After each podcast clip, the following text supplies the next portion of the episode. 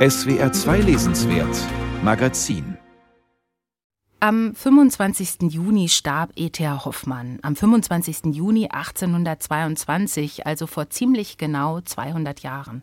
Er starb in Berlin und man kann sein Grab bis heute in Kreuzberg besuchen. E.T.W. Hoffmann steht auf seinem Grabstein für Ernst Theodor Wilhelm. Den Wilhelm tauschte er aus Liebe zu Mozart gegen einen Amadeus, sodass das Kürzel E.T.A. entstand. Ernst Theodor Amadeus.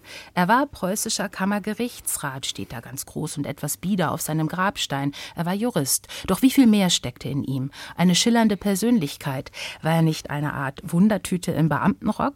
Darüber möchte ich jetzt sprechen mit der Germanistin Claudia Lieb von der Universität Münster. Sie ist E.T.A. Hoffmann-Spezialistin. Guten Tag, Frau Lieb. Guten Tag, Frau Borchardt. Ja, E.T.A. Hoffmann, er starb im besten Mannesalter in Berlin mit nur 46 Jahren. Was weiß man denn über seinen Tod?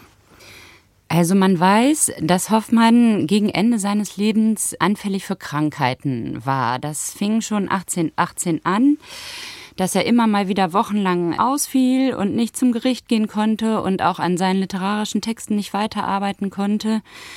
Und wir wissen, dass er ganz am Ende seines Lebens fast vollständig gelähmt war und sein Zimmer nicht mehr verlassen konnte und große Schmerzen hatte. Und an sein Zimmer gefesselt hat er in seinen letzten Lebenstagen noch eine kleine Erzählung geschrieben, des Vetters Eckfenster, die genau diese Situation spiegelt. Also da ist die Hauptfigur ein alter, gelähmter Schriftsteller, der durch sein Fenster auf einen Berliner Marktplatz blickt und das Geschehen schildert also ein quälender Tod mit nur 46 Jahren. Er war eine schildernde Persönlichkeit. Ich habe ihn gerade etwas salopp eine Wundertüte genannt, ähm, einfach weil er viele Professionen hatte. Jurist war ja nur sein Beruf. Außerdem war er Komponist, er war Zeichner, er war Autor. Was war denn seine Hauptbegabung? Das ist natürlich schwer zu sagen bei jemandem, der tatsächlich wundertütenmäßig unterwegs war. Mhm. Also am stärksten ausgearbeitet hat er sicherlich seine literarische Begabung. Allerdings auch erst zum Ende seines Lebens hin. Vorher hat er sein musikalisches Talent versucht zu Geld zu machen, indem er am Theater gearbeitet hat. Das klappte dann aber nicht so recht. Dann ist er wieder zurückgewechselt in seinen juristischen Beruf. Schließlich nach dem Umzug nach Berlin konnte er dann beides vereinen. Er konnte sowohl ähm, als Kammergerichtsrat arbeiten, als auch an seinen literarischen Texten arbeiten, die ihm am Ende seines Lebens auch viel Geld einbrachten, womit endlich der finanzielle Erfolg da war, den er sich sein ganzes Leben gewünscht hat. E.T. Hoffmann interessierte sich in seinen Werken, aber auch sicherlich äh, privat sehr stark für Maschinen und Automaten. Das finde ich an seinem Werk ganz besonders bemerkenswert und auch spannend. Also da gibt es zum Beispiel die Erzählung Die Automate, in der führt er einige Menschmaschinen seiner Zeit auf, also zum Beispiel einen Flötenspieler, eine Klavierspielerin und auch einen Voltigeur. Den größten Eindruck auf die Figuren macht aber ein sogenannter maschineller Türke, der Dinge sagen kann, die seine Besucher so mit mitten ins Herz treffen und selbst ein Atemhauch soll spürbar gewesen sein, wenn dieser Türke sprach, was seine Besucher dann in große Aufregung versetzte. Wie weit war der maschinelle Mensch damals denn gediehen in diesen Jahren nach 1800, also in der Zeit der Hochromantik?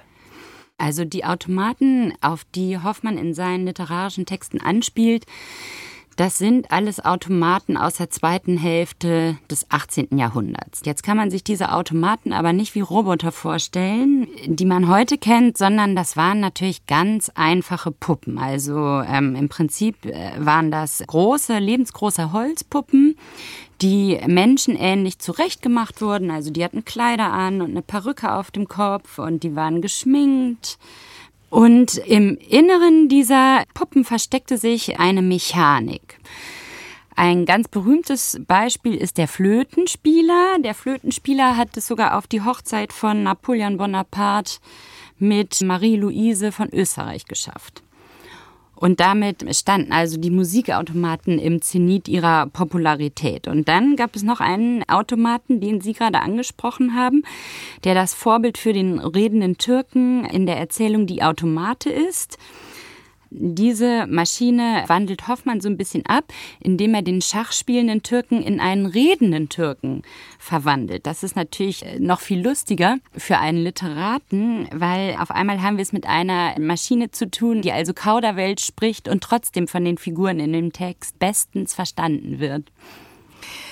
Dann gibt es ja auch noch die Maschine Olympia. Das ist wahrscheinlich mhm. die berühmteste Maschine aus einer Erzählung von E.T.A. Hoffmann, die Erzählung Der Sandmann. Darin ist es der Student Nathanael, der ja Olympia im Hause seines Professors, Professors Balanzani, kennenlernt. Er tanzt mit ihr, verliebt sich in sie ganz heftig. Die kann aber nur ach, ach seufzen, worin dann Nathanael größte Seelentiefe zu erkennen meint, wird schließlich verrückt.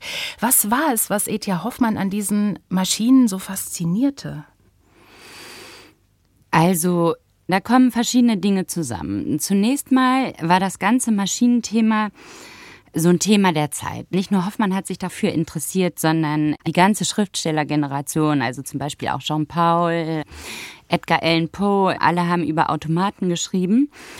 Und E.T.H. Hoffmann hat sich jetzt besonders für die musikalischen Automaten und die sprechenden Automaten interessiert, gemäß seinen zwei großen Talenten der Musik und der Literatur. Und er schürt so eine, oder sagen wir mal so, es gab damals so eine Art Angstfantasie, die wir auch heute noch kennen. Was passiert, wenn die Maschinen besser werden als die Menschen und hier die Macht übernehmen? Und sei es nur auf dem Gebiet der Musik oder auf dem Gebiet der Liebe. Diese Frage hat Hoffmann auch interessiert und die hat er eben mit einer Schauergeschichte geantwortet. Im Prinzip spielt der Sandmann ja die Frage durch, was passiert, wenn sich ein lebendes menschliches Wesen, ein junger Mann, Nathanael, in eine tote Roboterfrau Olympia verliebt. Das kann natürlich nicht gut gehen. Das fängt schon damit an, dass die beiden nicht miteinander reden können, wie sie gesagt haben. Nathanael erzählt ihr stundenlang Geschichten und fragt sie dann voller Innerlichkeit, liebst du mich, Olympia, liebst du mich? Und sie antwortet nur, ach, ach. Und mehr kommt dann eben nicht von der Automate. Und am Anfang lässt sich Nathanael davon nicht beirren. Und dann macht die Erzählung ein paar ganz spannende Gegensätze auf. Also Nathanael wird immer als ganz heiß beschrieben. Er ist glühend wie Kohle und so. Also hier die Hitze des Liebenden. Und dem gegenüber ist Olympia der reinste Eisklotz. Also ihre Hände sind eiskalt, ihre Lippen sind eiskalt.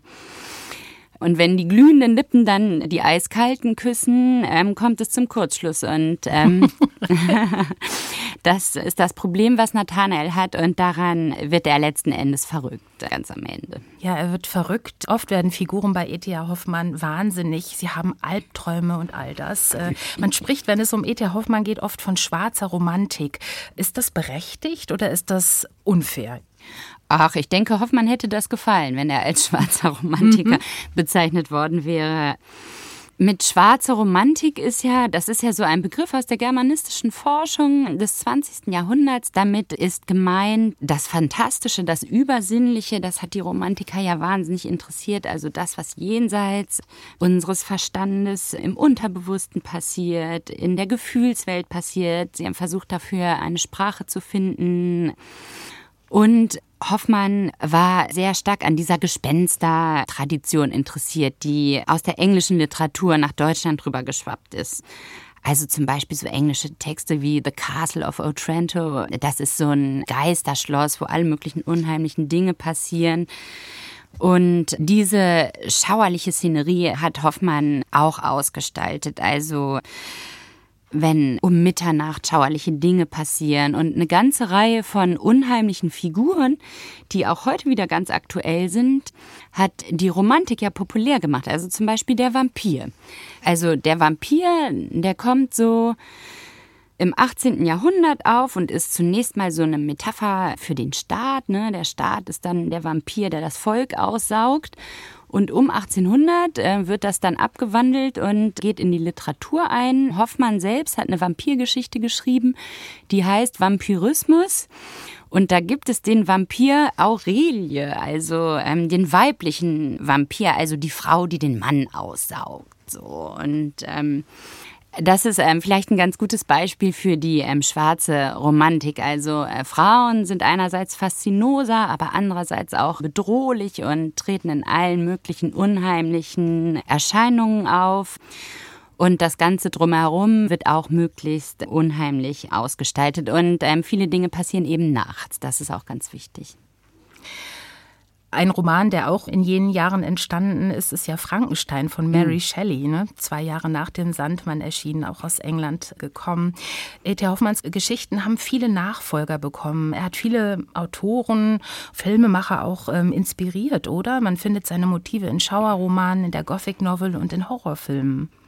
Ja, also Hoffmann war tatsächlich ein ganz prägender Autor für viele Literaturen, nicht nur für die deutsche. Also das Interessante ist ja, dass Hoffmann direkt nach seinem Tod in Deutschland in Vergessenheit geriet und niemand hat sich mehr für seine Literatur interessiert.